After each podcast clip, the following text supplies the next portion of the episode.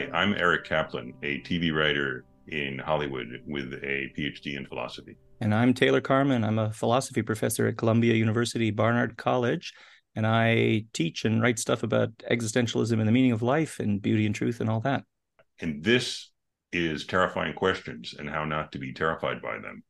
And it is a philosophy podcast where we look at terrifying questions and we think about them, and we try to find our way to a place where we and you can feel courageous.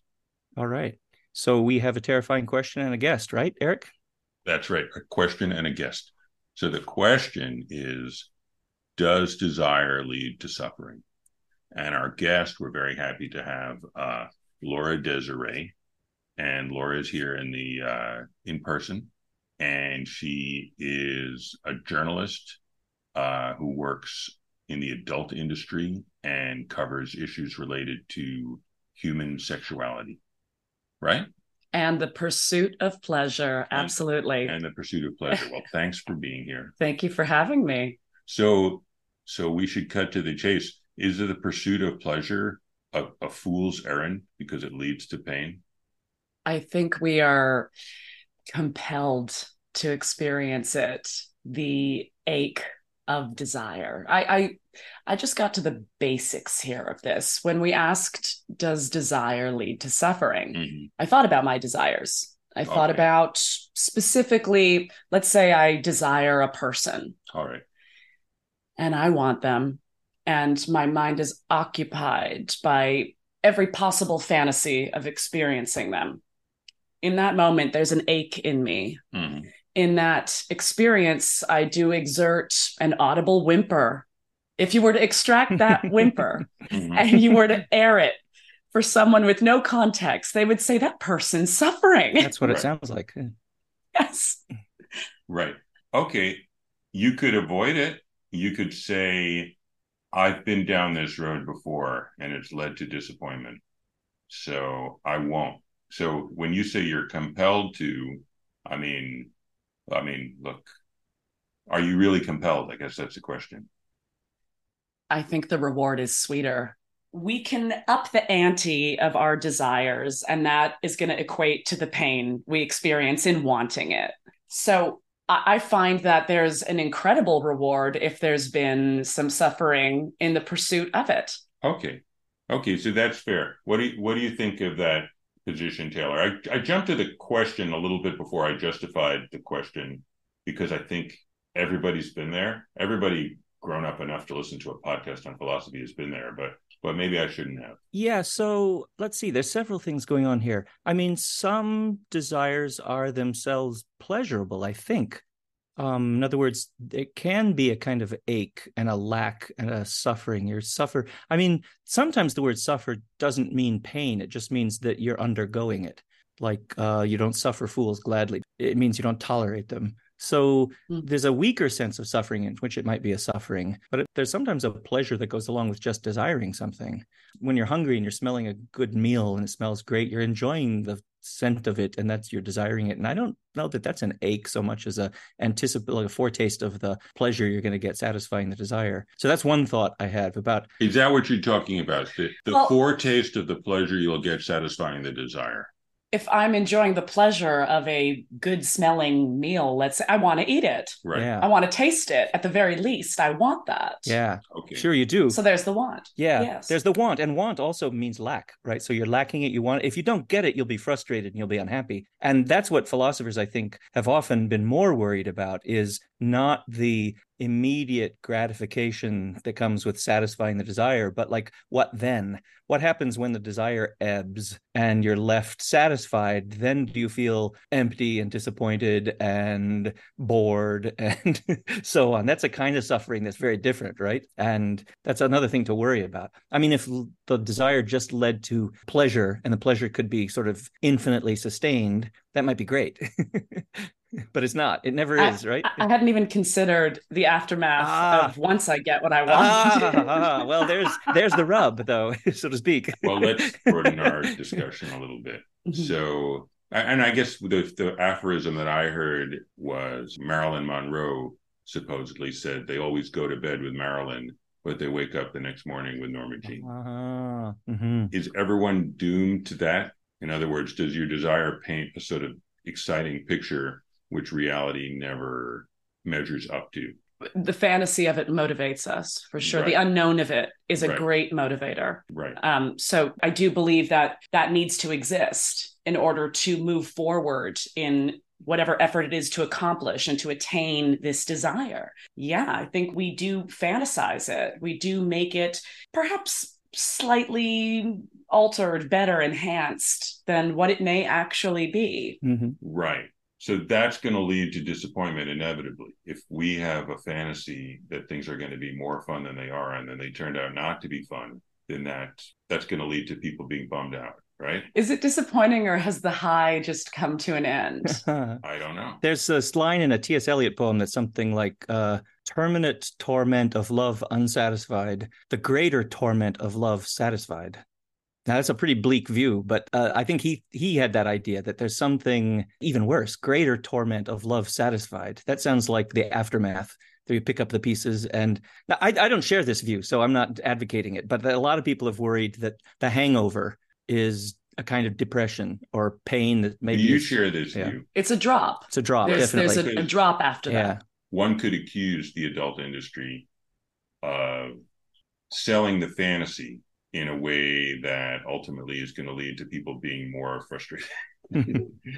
Now we're entering a debate about just how influential the available depictions of sexuality are, and that we're limited to only those ones to develop our fantasies around, say, sexuality. Okay, so then I'll take it back. Yes. Because I'm not too interested in, I mean, it's interesting, but for the sake of today, I'm sort of more interested in, do human beings always overpromise and underdeliver?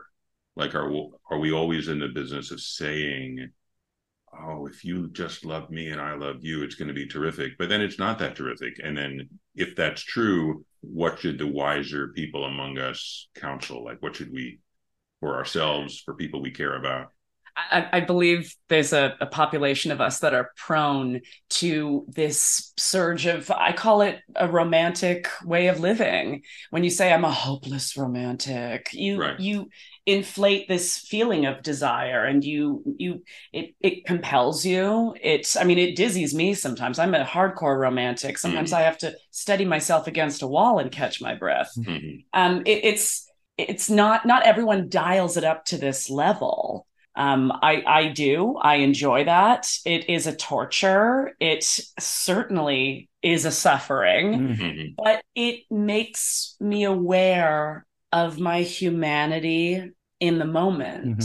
It's like, this might be a fun and dangerous take, but it's a form of a meditation because I'm so present, because all I can think about is that, and I'm anchored in it, and I'm aware of the responses that my body is alarming with, you know, the ache of wanting. Yeah, well, that's an old Hindu idea that the gopis who were in love, they were cowherd women, and they were in love with Krishna. Now, I think it might have been a fairly chaste love, because I think he was 7 when this was all happening. But they were in love with Krishna, and that was considered to be a guide to spiritual meditation, the way that they were so obsessed that they would look at Krishna and then they wouldn't notice what was happening in the world. So yeah, that rings true. Mm-hmm. That rings true that there could be a way to focus your life in, what would you call it? Romantic obsession? Mm-hmm. Romantic obsession. Romantic obsession. Romantic obsession. Romantic possession. Yeah. You know, I've been thinking about this question, and I've been tossing it around in different conversations since we said we'd get together and do this. Yes. And I've even found that I end up shortening the question itself to simply, is desire suffering? Mm-hmm. Is desire suffering? Right. Well, let me ask you, is numbness suffering? Oh. Interesting question. It's a lack of feeling anything. So it's by definition, a lack of pleasure. And maybe you're suffering the lack of pleasure, but it's... Because I would argue that there's 2 ways that life can suck. At least. I don't want to say only 2. Yeah, okay. I hope listeners will be like, I can think of 3 or 4. There's at least 2 ways that life can suck. One is you're experiencing something really shitty and painful. The other is you're not experiencing anything at all. And maybe desire can end numbness. Mm-hmm. And numbness seems to me, like, I'm anti-numbness personally, because I sort of feel like, well, when we're dead, we're probably going to be numb.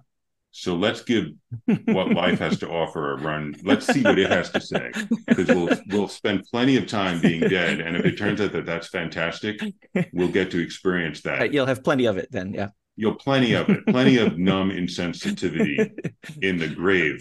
But we're alive, so maybe we should experience the other side of, yes, mm-hmm, of experiencing both pleasure and pain. I like that. Yeah, numbness, I think the answer to it really is to develop some desires, consider some desires. Right. I mean, it's the reason why our culture says, you know, make a vision board, take an ayahuasca trip, you know, like, create some kind of a desire that you have for your life. Right. And that gets us out of the numbness. And I wonder if people doing that are creating a desire or acknowledging a desire that was there already that they were numbing out to. I mean, I suppose it's 6 of one and half a dozen of the other. No, who cares? No, but I don't think so. It goes back to the question you asked before, Eric, like, are we driven to this or do we choose it? Because I would be tempted to say there's a kind of level of desire that you can't choose or not choose because it's instinctive. It's part of being alive. That's what's driving you to anything is a kind of desire. And in fact, the faculty of desire, according to Kant, is just setting a goal or aiming at a goal. It's just the sort of the goal directedness of action. That's what he calls the faculty of desire. So it doesn't really mean you're hungry or thirsty or whatever. And Schopenhauer takes this up too. For Schopenhauer, just to be alive is to be engaged in a kind of volition and desiring. And that's just what it is to be alive. So it's not optional. It's not voluntary. But Schopenhauer thought desire was bad. Well, it's... Did that mean he believed life was bad? Well, kind of, yeah. Yeah. So, yeah, Schopenhauer's, I tell my students, Schopenhauer's position can be summed up by the slogan, life's a bitch and then you die. Right. So what he said was life is pain. It's not that desire is bad. It's that you are effectively desire. It's only bad when it comes crashing up against the world, which is what it is to be alive and conscious. When you're conscious of the world is like the rocks that the waves are crashing on. And that's why being alive is suffering and it hurts. So the less of that you can have, the better. And you don't get to zero until you're dead. And then you're just will that's not crashing up against the world. What do you make of that, Laura? Well, I want with this Schopenhauerian thing. It's also the Buddhist thing of life is suffering, right? Yeah, exactly. But he was reading Buddhist texts, and he was very influenced by Buddhism. Yeah, totally aligned. But Taylor, you were talking of these instinctual desires that we have, and I want to break those down. Good. Can we get like an inventory of what would be instinctual desires that are just a part of us? Right. Well, food, sex, sleep, basic bodily comfort. I'm sure if you explore it, it turns out there's a lot more illumination. Right. Digestion is going on. Yeah. I'm sure there's actually the breathing is a big one. Right. Yeah. Right. If we all held our breath, we would suddenly realize that's a really important one. Wait, that's a desire. We would consider that a desire. We'd classify it a desire. I'm going to do an experiment right now. I'm going to hold my breath. Pretty soon you're going to want to breathe. Yes, it's a desire. Yeah. I really wanted to breathe. I don't know if biologists distinguish between desires and reflexes, but I don't know if you can do that one to yourself. Now, if I were to take your breathing ability away, I would really want some breath. Very much. So I bet the list is a lot longer. The ones people tend to focus on, the ones that are obvious that you have to kind of manage day by day or month by month or whatever is. Nobody's writing a philosophy book who is currently being strangled. So a certain level of priorities, comfort with certain, like, yes, you can eliminate, but like having sex, you could be like, do I even want to go to the trouble? Goodness, you know, that's something people can have a conversation about. Well, and then there's the question of like, which of these desires, if you don't satisfy them, do you die? So hunger and thirst are like that, and maybe temperature changes, cold and hot. Was it Diogenes who said it would be great if you could satisfy your hunger just by rubbing your stomach? The way you could satisfy your sexual desire by rubbing your sexual organs. He didn't say that. I was going to leave that kind of implied, but it's good you made it explicit. No, I don't trust the audience enough. I feel like we need to draw a line.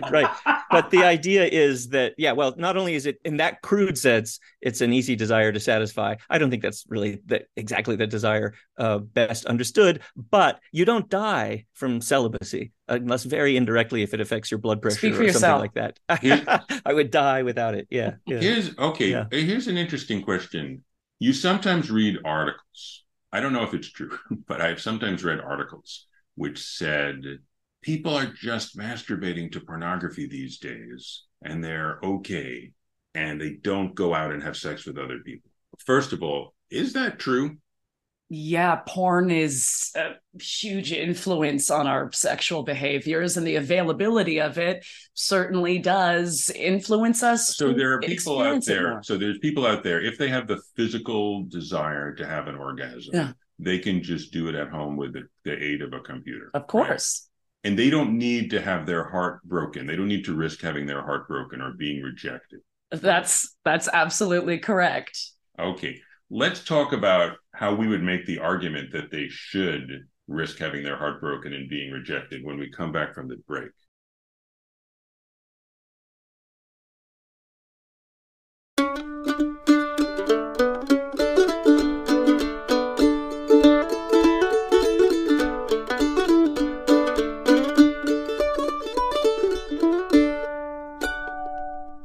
Well, that was a great break. What do you think? So you're talking to someone who says they're sort of a Diogenes cynic, and they say, I've been given certain biological needs. They're taken care of by, Chipotle and also by Pornhub. So I'm good. My biology is good. I have Chipotle for my nutritive needs. I have Pornhub for my needs for an orgasm. And you want to say, no, you should go out there and risk being rejected and risk having your heart broken. Why? Because it's a human desire for connection. I see. Connection. That's one of the instinctual ones that Taylor was talking about. I'm adding that to the list. Human connection, human interaction. And I may even argue that a reliance on, say, Pornhub or Chipotle, let's go Pornhub. Let's say Pornhub. I would think that a dependence on that to satisfy whatever it is the sexual urge is, you may actually build a numbness. The same argument can be made about Chipotle, I think, because you're not growing the beans, you're not cooking them yourself, you're not getting together with your family and sharing them. You're simply having the nutritive button in your brain pressed. The other thing is that the sexual desire is more obviously social, because Diogenes didn't have internet access or Pornhub. He was just talking about isolated, solitary. But he was a public masturbator. Let's for those at home who don't know that. That's true. That's right. Okay, so it was still social. But what I was going to say about the porn stuff is that notice there are human beings in the porn. So it's still a kind of derivative, social, interpersonal. I mean, it's obviously one way, one directional. I'm not saying that. But with Chipotle, you can just go get the burrito and take it home and eat it. And there doesn't have to be little paper figurines and dolls of people to sit up around the table around you to give you the sense of having a meal. You just eat the burrito. Right. So the sexual stuff is That's a beautiful scene for our independent movie, by the way. Exactly right. I like they should give you, it's like the Happy Meal, to make it really feel like a meal. The Happy Meal should come with a pretend family to share it with. That's beautiful. Exactly. Yeah, exactly. So you're right. I think when you said you're not sharing it with your family, that would make it, and I do think there's a real difference between a meal and fast food in a bag that you take home with you.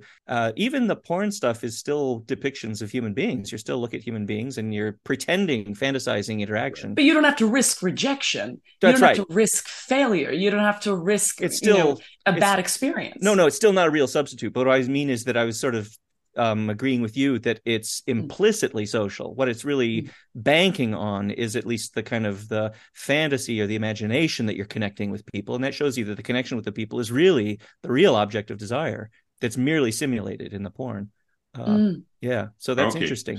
So I think that's interesting. I want to ask something else now, following up on it. What is it we want from another person? Their attention. All right. On us. I see. And how come? Because we desire it. We desire someone's entire attention on us. It feeds the ego. It feeds the sense of I am here right now. I am worthy. Right. I am worthy of someone's attention. I mean, we need that reaffirmed constantly. So I see some trouble down the line here, which is you would like the undivided attention of as many people as possible.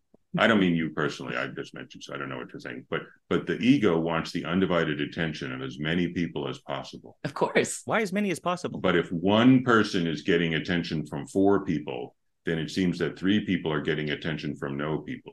Is that right? It seems like this is a problem. If all we're doing is maxing out on attention, then it seems like we're going to be at each other's throats. Is that right? And social media has not made it any better. These vanity projects of how many likes, followers, friends do I get, right? So this is a pessimistic conclusion, which I'm hoping to avoid, but let's just first say what it is, which is we don't just need burritos and orgasms. We also need attention. But that attention is something where the more, the better. And therefore, we're always going to be on social media trying to fight for this limited resource. And we're doing it less. True? I do. We're doing it less with actual humans we're sharing this life with. I mean, that's the rise of technology. And I think that it does have a very dark future road for us. Yeah. I have the urge to draw yet another distinction. Nice. So please. The Epicureans distinguish good desires from bad desires. And the good desires are the ones that are kind of self-gratifying or self-limiting. They thought the best kinds of pleasures are satisfaction of appetites, something like that. You eat the meal, you're full, and then you're happy for a little while. But there are other kinds of open-ended desires that never reach a natural completion. And like the desire for fame and money and power, that no amount is enough to make you feel like the desire plateaus and is satisfied. And the likes, you know, you get 1,000, 10,000, 100,000. How many does it take until you feel, now I'm full? None, because it's open-ended. And I think the open-endedness of it is very dangerous. When it's actual interaction with people, I was wondering, Eric, why you said as many people as possible, because oftentimes the attention of one single person is enough to gratify that desire, right? Well, you've got somebody's full undivided attention. Are you satisfied with the undivided attention of, well, first of all, one person, and second of all, any old person? Or any young person. Sure. There are different kinds of people that grant a different kind of satisfaction when they're. So what are you? That's my question: is what? Right. And I keep saying you, and it's weird, but what does one want in another person? And the first answer you gave was the undivided attention of a person. But now I think that might not be true. I think it might be something more specific. And the reason why I'm hoping it's not true is because I'm trying to avoid this Epicurean problem, which is that it's like addiction. It's a bottomless desire to be paid attention to, which will never make anyone happy. Don't we just call those people ambitious? Ambition should be made of sterner stuff. I mean, it depends what someone's ambition is. We'll say they continue to want more. They continue to want more. Do we not just call them ambitious? Well, I think people can have different ambitions. Like I think like Volodymyr Zelensky, he's ambitious. I mean, he's the head of a country, but I think he kind of wants to achieve some sort of good result for his people. He just doesn't want to be even more famous next year than he was last year. We're using him as an example. Who knows what he's really like? But so the attention itself. I'm saying maybe we don't just want more and more attention. We want a specific kind of attention that a particular person can give us. And I'm wondering what that is. A compassionate, engaging attention. Because anyone could just stand in front of me and stare at me. It doesn't necessarily satisfy that hunger I have for someone's attention. It's an interaction that goes along with it. A successful interaction. Did I make that person feel good? Did I secure a good impression of myself?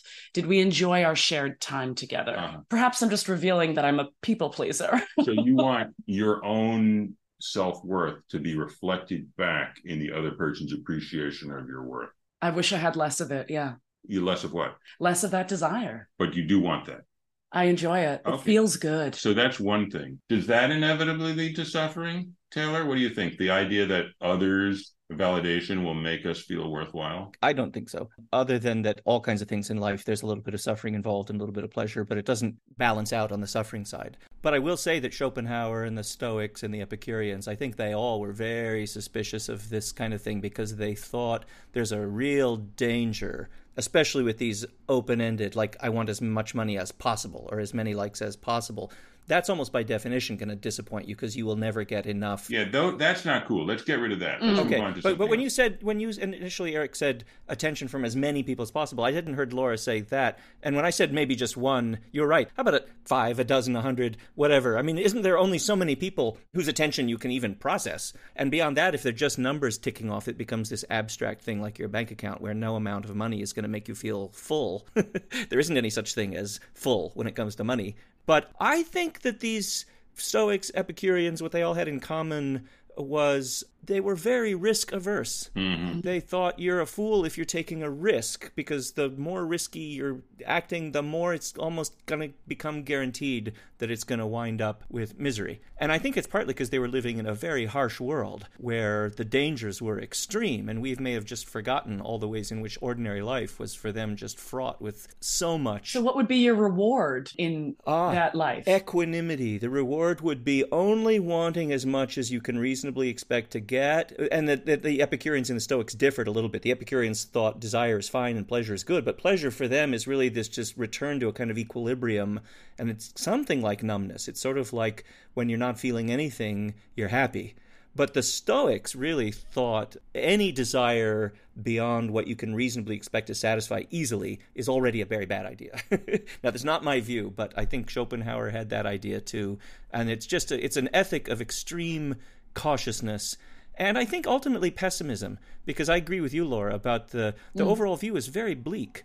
It's that you can't expect any real joy from risk-taking and satisfaction and unsatisfaction and disappointment and the extremes of pleasure and call it ambition. I mean, I think, ironically, Christianity, for all its sex-hating, world-hating attitudes, was much more like this. Overflowing love is the ethic of Christian love. It's supposed to be an outpouring of the heart. And I'm a little sympathetic to the romantic view that there's something beautiful, even if sad and dangerous, about a life that involves risk. Yeah, I would say that gives me a very full feeling of my life experience because there is contrast and texture to it. And there's a range of emotion. We've got the spectrum of emotion. I believe that, you know, the further we can go into the hurt and the pain and the depths of sorrow, the further we can fall into the euphoria and feel the greater pleasures and rewards in life. That sounds right. Nietzsche had this view too. He said there's something where, I don't know if I'm going to get it exactly right, but if you wanted to make a person who was incapable of feeling grief and pain, they would also be incapable of joy. Agreed. I actually agree with that. And that's a bad bargain. Well, I think it's dangerous. I think what I mean is when a voice in my head says to me, I can make sure you never feel grief. Oh, I see what you mean. Oh. By the way, you'll never feel joy either. Right. Just sign on the bottom line. Oh, I see it. I think that voice is a bad voice. Oh, I thought you were commenting on Nietzsche's view. I see. No. My reference for the word that. I see. It's kind of easy for me to kind of sign on to this, not that, but on to Nietzsche's view, because I'm actually, frankly, not a very risk-taking person. I'm pretty risk-averse, but I think nobody can decide this for anybody but themselves about how much risk and heartbreak and grief they're willing to countenance, because there's no calculus you can do that's going to tell you how to decide that. It's if you don't welcome some of it in your life, it's impoverishing. It becomes a bigger boogeyman under the bed. Yeah, uh-huh. Yeah. It's the other thing is that I think there's a wonderful education in welcoming some of the heartache, some of the hurt, some of the suffering. Welcoming that brings a familiarity to it, an understanding of perhaps what to expect, and perhaps a strengthening of how to survive it. So I guess I feel like to some extent we're offering a public service advertisement in favor of desire, and I think that's good. And I want to talk it up a little bit more. So you said one thing that desiring a person, even at the risk of heartbreak, you get a sense of personal validation, right? You get a sense that you yourself are worthwhile because that person loves you back. Yeah. What else? What else does desire offer? An enormous paint kit of colors to develop imaginings. I mean, I would say it colors our world. Because you're borrowing the beloved's paint kit? Like you are developing your own. You are utilizing your own in your desires. I think it's essential in this life. Huh. Is the other person contributing anything at all? I know that my rewards from my work in the desire is pretty damn well satisfying on its own. Right. You need the other person sort of as a theoretical construct, but it could be, I think a lot of people have parasocial relationships with celebrities. Could you get all the stuff you want by falling in love with someone who you'll never meet, or like a saint? Medieval people would fall in love with saints and they were in heaven, supposedly. Yeah. Do you need the person? Sometimes, you know what? I don't need the person. Interesting. I don't need the person. I love where I'm able to go in my You're in love with love. Completely. But not with the beloved. Oh. Is that right? I mean, you've just revealed it to me, but I just said it. I didn't reveal it. Well, my devotion towards someone who I may or may not ever experience or encounter at all. Yes, it's powerful. Mm-hmm. And it's perhaps the reason why I permit myself to desire, because I know that in itself is so delicious. You like the feeling of desire. Yes, not I do. The thing that you desire. My real name is Laura Desirée. It is. Does that mean desire or desired? What does it mean? It's desire. Laura Desirée. Yeah, I didn't realize that. When I said, does desire lead to suffering, and your name is desire. I think it had to be operating unconsciously. Right. It's a Neil Diamond song, actually. I was named after Laura Desirée. Oh, is that right? About being in love with an older woman, which my father was. Oh, interesting. So here's something that worries me. Seeking validation from somebody else seems like a bad plan. Yes. It's how a lot of us as humans aware of ourselves operate. Right.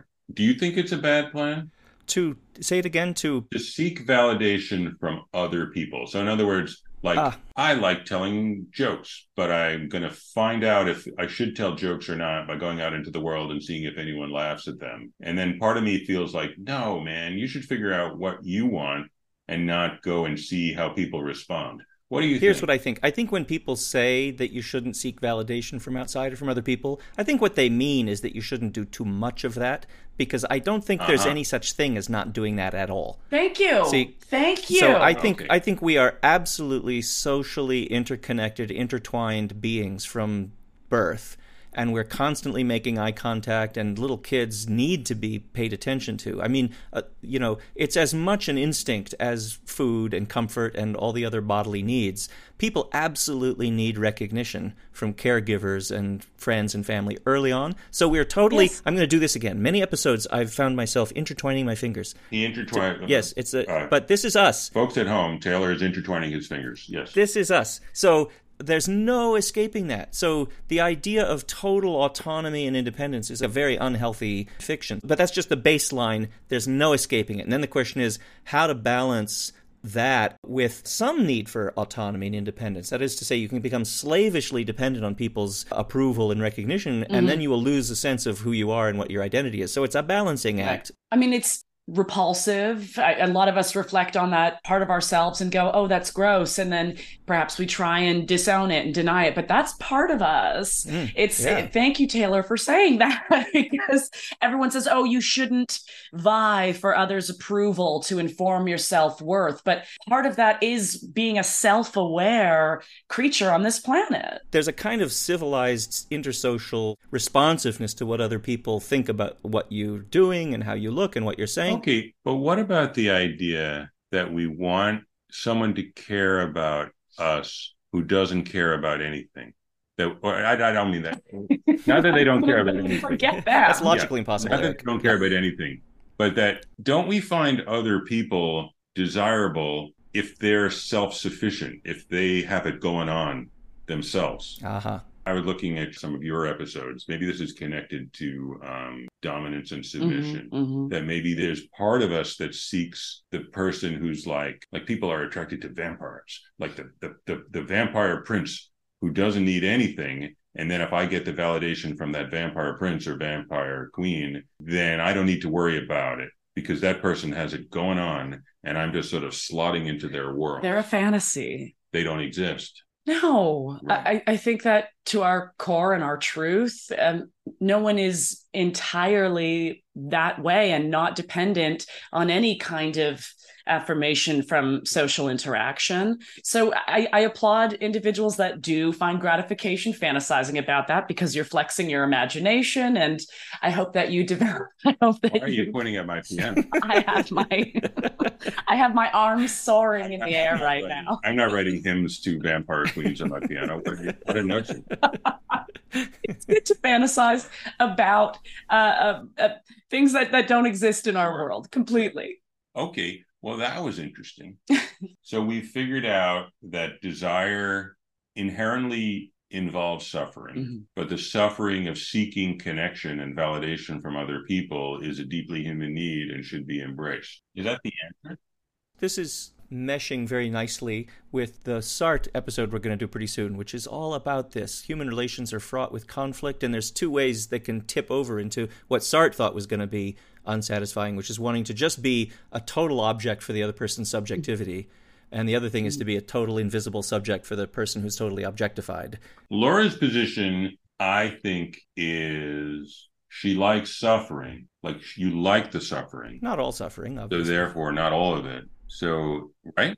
Am I misstating this? I welcome it. You welcome it. Okay. I enjoy it. Yes, to a degree, I do enjoy it, because it sweeps me up in all sorts of sensations that remind me I'm alive, mm-hmm. and that I have desires, which are the great motivator in life. Right. I welcome it. Yes, there's a torture. Yes, there's an ache, but it's something to be familiar with. Right. You should know that experience in yourself. Right.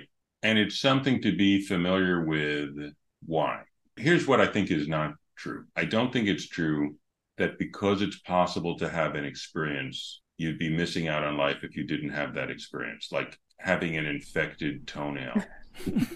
I was going to say sword swallowing, but yeah. Yeah, I would not want this podcast, nor would I personally want to get behind, well, you haven't had an infected toenail, so you should go and cut your toenails with a dirty pair of nail scissors and get them infected. So you get to experience that because it's part of human experience. So we don't think that. Right. So what is it about aching desire that makes it different from the infected toenail example? It's our emotions. It's our emotional experience. I'm going to be a little pedantic here. Come on. Infected toenail gives me lots of emotions. I don't know if you've ever had one. But no. Okay. A lot of emotions, or just one basic emotion, which is, man, I hate this, and I wish I didn't have an. I don't. Yeah. I know. Do they trigger deep fantasies in your mind? Okay. Well, that's what I want to say. So one of the things about the ache of desire that makes it different from an infected toenail is it triggers deeper, more imaginative emotion. Full of meaning. Correct. Yeah. Okay. It's full of meaning. Meaningful. You know, Eric, before you were talking about total state of numbness, that's the way people describe depression. When they're very depressed, they often say, I'm numb, I can't feel anything. And the reason I've heard that people sometimes cut themselves is because it makes them feel alive. It reminds them they're alive. They otherwise feel dead. And at least if you can feel pain, you're reminded that you're alive. Isn't that an answer to your question? That fits. Right. Right. Exercise, physical exercise is a kind of suffering, but it's energizing. It also is, it's going to grant you so much creativity in the experiences that you have and share with other people. Uh-huh. If you take the time to fantasize in this state of desire, which yes means you want it, you don't have it, and there is a very real ache and a real suffering, you permit your mind to start building these fantasies that may be something you can pursue and live, something that you can bring to an experience, be it in intimacy or be it in any time you share with another human being. I think there's a benefit. Here's another line to take, though. Consider this. There is a danger that one could get attached to one's desires and satisfactions and pleasures in a kind of addictive way, by which I mean that you're no longer able to tolerate episodes of equanimity and quiet and... That's me. Yeah, right. So in other words, there's another kind of pleasure, which some people describe as a very deeply satisfying and maybe the highest pleasure in life. It's this peace of mind which makes you feel that everything is fine, you've got plenty of time, you can even reconcile yourself to your mortality and your death because you can concentrate, you can gain clarity. It would be a shame to lose that too if you had no room in your life for something like that. That would be a loss, a different kind of loss, yeah? That's an experience that I have no attachment to, really. Yeah, I mean, yeah. Have I felt the great settling comfort of just being and accepting that, yeah, and feeling a sense of all the goodness in my life? Momentary. Yeah. But no, I don't sit and meditate. But I feel like when you said that when you want something, yeah, you don't really want it, you just want the wanting of it. That seems like a kind of equanimity, because it's paradoxical, but I think it's real. Because you want it, but you don't care if you get it. So, side note, in my spare time, I write a lot of erotica. All right. So spending the headspace on the wanting and the desiring, yeah, it grants me the vocabulary to then put it on page. All right. Mm-hmm. So that might just be a me thing. I'm sure it's not a you thing. So let's take a little break, and then we'll come back and we'll talk about this.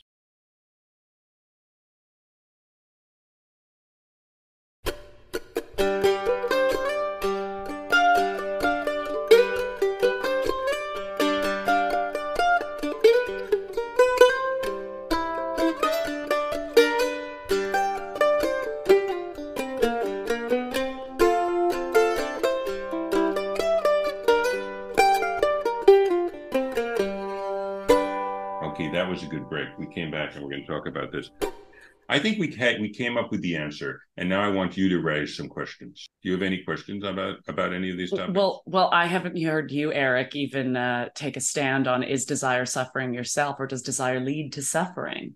I like your position. I think desire leads to suffering, but suffering is worth it because the alternative is numbness. Mm-hmm. And I also think if we desire something that's greater than ourselves, it can lead us to something greater than we were before we got hooked onto the desire. So, you know, I'm reading my books, and I want to be a professor. And then I fall in love with my wife. And suddenly that love actually caused me to have to take care of my family and leave graduate school and become a writer. And it led me to a whole bunch of things that were scary and weird, but ultimately I'm glad I did. So I sort of feel like one of the things desire does is it's almost like we have a hook in the top of our head, and then these zeppelins are going by with rings, and you can hook your head onto that. Now I'm using hand gestures. Yes, you are. You've got a hook finger there. You can hook your head onto the zeppelin, and then suddenly you're flying above the city. I feel like desire can take you out of yourself and carry you to another world. And what's the benefit of that? You get to go to another world. It's great. You get to be more of a person. You can accomplish greater things. Is it irresponsible to stay far from the ground for too long? No. Is there a danger? You could go someplace cool. It's definitely a danger. It's dangerous stuff. It is dangerous. Yeah. They don't give these jobs to sisters. Right. You got to have the right stuff. We shouldn't understate the danger aspect, because I do think different people are very different in the threshold of tolerance for risk and danger and so on. And I think it's very idiosyncratic and variable. So there's no one truth about it. I think people who are sending marriage proposals to serial killers on death row that happens, yeah, should receive mental health counseling. So I certainly think there are desires that are terrible. Although in a way that's very safe, though. I mean, it's very weird, but in a way, I think part of their motivation is that they get to sort of play out this fantasy, because this person's on death row. They're never getting out. So you have a captive object of your fantasy, right? I mean, I think that's part of what they're thinking. Okay, I'll come up with you need a better one. You need here's example. A better one. The female prison guard who let the guy out because she loved him. Yep. I think she made a real mistake. Oh, yeah. I don't think she should have done that. But she probably thought, well, who knows what she thought, but she might well have thought she was swept away by the romance. Maybe she thought he was dreamy and her life was so boring and like dishwater. Yeah. And I just feel she should have held out for somebody better. Yeah, you're going to go out on a limb on that one, are you? Yes. There's an intoxication with desire, and like intoxication in, say, the form of alcohol, vices, drugs, whatever you've got, there's a danger to that. Right. And so sometimes I do have to smack some sense into myself and say, you know what? You've spent a few hours in this headspace today. Let's just get back to life. Let's get back to reality here for a second. Right. I don't know if anyone else, either of you, experience, maybe I've been in this trance of this daydream or this desire for too long. Sometimes I can't shake it. In a way, I think that's a universal dilemma that human beings have to balance between the force of passion and desire and the kind of reality principle, you know, about like, well, the world is a certain way and this isn't going to happen and I better start absorbing that. And I personally, I really enjoy being drunk, and I think I would be drunk all the time if I didn't have to get work done. And if it didn't ultimately kind of make me feel a little like wrung out the next day. I was just going to ask if you get hangovers. But sort of the height, like just sort of two drinks in. Yeah. If I could be in that state all the time with no price tag. It's nice. I might. Yeah. I don't know. Because everything seems possible. There's a pain and a suffering in having to pull myself out of it. And I come up against that often. I mean, I'm a content creator. I'm an independent empire of my own, and I'm the only one calling the shots here, you know. And I'm on deadlines. I have to meet them. So yeah, I have to keep myself in line a lot. But I would love to stay in the realm of fantasy and just exist in my bed with my vibrator for months. You know, that would be a wonderful existence. I mean, if you can do the podcast from there, maybe. Maybe we've got a business proposal. Yeah, that would be huge, man. There you go. Ooh, that would be a major hit. But no, because you want not just to be in your fantasies, but you want others to like your fantasies. You want them to participate. And that might require getting out of bed. That would require getting out of bed. I want them to experience them. I recently started sharing my actual sexting history in a one-woman show that I'm doing in New York, and I'm very early testing it. Okay. But it's been such an incredible journey reading these real scripts. Of course, information that's identifying has been removed, but seeing the effect of it upon the audience, welcoming them into my desires. Because a lot of this, the exchanges, the correspondence wasn't actually ever met with a physical encounter. It's just the longing and the desire. And so sharing that with the audience, it was such an audible ache from them. I couldn't believe it. They dug it. Yes. Because they had felt the same thing. Yeah. Or you were giving them fuel for future things that they would want. I mean, it was very well written, so it's likely that the drama of it all in itself was just very thrilling. However, I wanted it to inspire the audience to take some of these risks themselves, to engage in this kind of, you know, dream weaving of sorts. Right. I just wish there weren't a permanent record. Well, that says a lot about your desires, my friend. Sure, fair enough.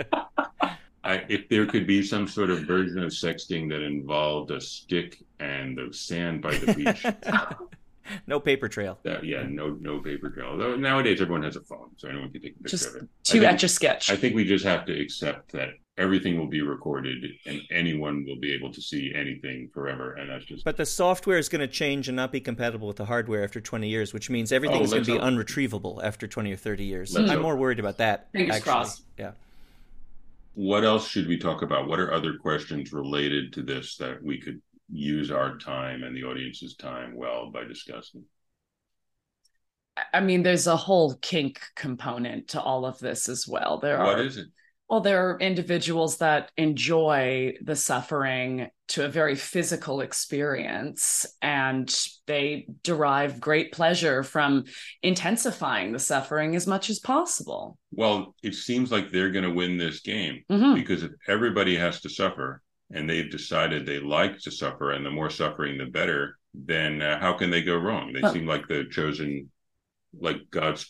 You can deny it. You can deny the desire by not honoring the punishment, by not. Isn't that also one of these psychological social desires to be seen? Well, there's a culture of professional victims that exist in our, say, social media world today. Absolutely. And I think that they're a despicable breed, personally. Okay. You're thinking of like politicized, ideological, kind of like completely white male victimized. I was thinking about masochism. I was thinking about people who, that you say they enjoy the suffering, But isn't it the attention they're still craving?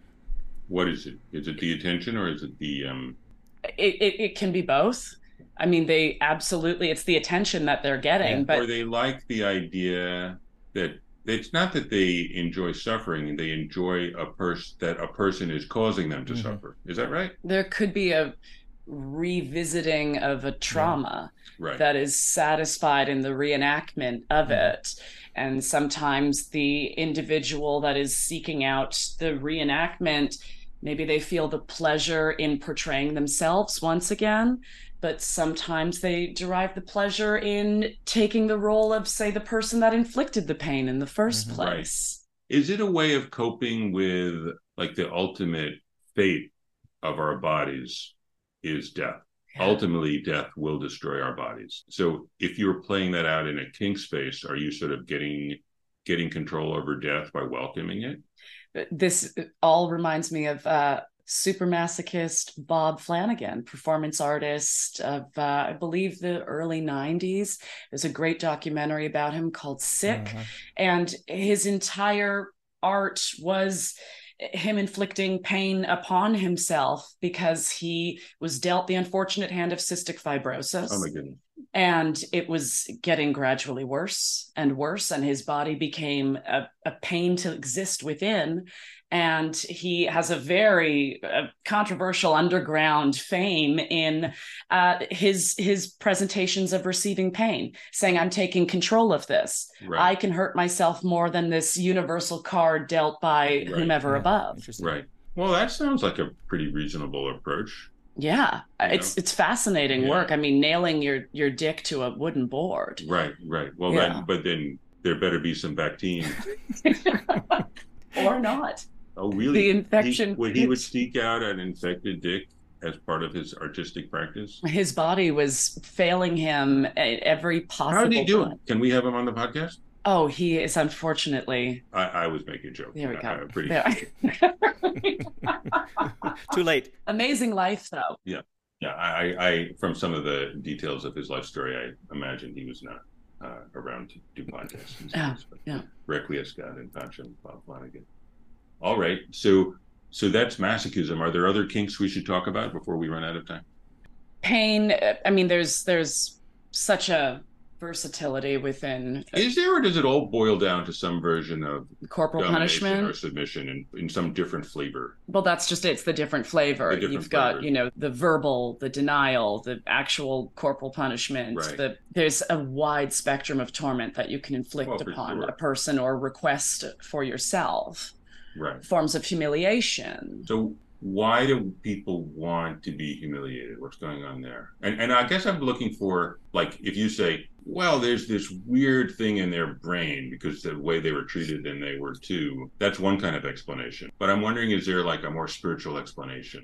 Because if I have some weird thing in my brain because my mom dropped me on my head when I was 2, then I think what I kind of should seek is a therapy to take it out. But if there's a good spiritual payoff for being humiliated, then maybe I want to turn my scars into stars. Like, maybe it's a worthwhile thing. There's a very commendable bravery in the what we call submissive in kink settings that often goes unsung because they are subjecting themselves to incredible forms of pain. Humiliation is an emotional, deeply shameful. It's emotional pain. It's emotional pain, but surviving it and enduring it. Did you read the thing about Tylenol? That Tylenol, we all know it removes the pain of a headache, but it also removes the pain of loneliness and social rejection. Just Tylenol? Oh, wait, does Advil do this? I don't know if Advil does it. Just Tylenol, really? And by the way, full disclosure, we are not sponsored by Tylenol. But we might be soon. It's a fact that I heard. Yeah. And to me, it's a deep fact because I think the pain of social rejection and the pain of breaking your leg are the same because social rejection can lead to death. Look, we need to be reminded of our mortality. Yes. Am I going somewhere with this, perhaps? I think that we do have a compelling force within us to be reminded that we are mortals and danger exists and that the potential of all of this ride of life coming to an end. we need to kind of come to terms with that sometimes. So when we do engage in, say, even a humiliation, you're setting yourself up for a reminder of what hurts and what's a discomfort and what makes me a mere mortal. Right. Mm-hmm. So that sounds very philosophical, yeah. Taylor, because didn't Socrates say philosophy is a preparation for death? He did indeed. Preparation for death. What a kinky thing to say now. And he's not the only one who thought something like that was right. I've never really wanted a tattoo or piercings or anything like that. And when I see people with them, one thought that comes into my mind is, wow, that's like maybe a lifetime commitment. And then my next thought is, that's quite admirable that they're willing to make that commitment. Like, maybe I'll have this tattoo forever. I know you can have them removed and whatever, but it's... Or the 100th podcast, would you be willing to get a tattoo or piercing on the show? We'd have to talk about that a little bit more. But the point I was getting to was, like, I thought, well, who do I think I am? I'm not, like, that I'm going to live forever. Like, I'm so squeamish about getting a tattoo that's never going to go away. Well, it's going to go away, you know, in less than 100 years. So I think my wanting to preserve the pristine, untouched, uninked flesh is a kind of illusion of immortality, like, and that maybe these body modifications are kind of an acknowledgement of the transience of the body. And I thought, actually, that's kind of brave. I don't know if I'm right about that's the motivation. To see you next year, that's right. As you've now that I've covered yourself and now that I've seen the light. Do you guys know that there are at least 100 books extant printed on human skin? Yeah, I do know that. From the 19th century and not so much recently, I hope, but. There are lots of books that were bound with human skin. That's true. But it just occurred to me that if you wanted to live forever, you could have your final book tattooed on your body and then have it limited edition created, turn it into a limited edition. Wow, that is... What have you been doing lately? I've been reading Taylor. Oh, I like to read Taylor. No, you don't understand. I'm literally reading Taylor. I've been reading his left shoulder blade. Yes. Yeah. Maybe... This kinky stuff, guys. Maybe as I age, I will get more tattoo curious. Let's see. But I do think it'd be interesting, and if we ever have more of a lively relationship with our audience, they can vote on what you should get tattooed on. They can write in and request. It'll be let the people decide.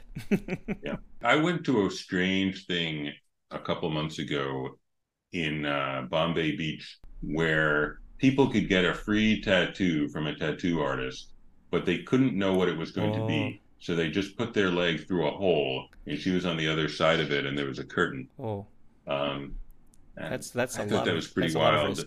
We've had glory holes for all of existence. And it was a lovely flower, it turned out to be, on this woman's leg, but it could have been anything. Thought, Make America Great Again. Yes. MAGA. Oh, man. Bummer. Oh, wow. Why did you become a weird cross-cultural tattoo artist, if that's what you did? It was a risk. I took the risk, and, you know, sometimes you win, sometimes you lose. I got the MAGA tattoo. Yeah. That's episode 6 in this season's Black Mirror, right? Yeah. Be very careful. Well, I'm gonna bring this to an end, but I didn't necessarily get the last word. I want to say thank you for being on the show. Thank you so much for having me. This was riveting and very different from a lot of the conversations I've had. This is fun. Excellent. Good. Thank you for being on it. I think it shed some light on this question, and the people at home, dare to desire. You might be glad you did, even if it causes suffering. Mm. Excellent. Okay, peace.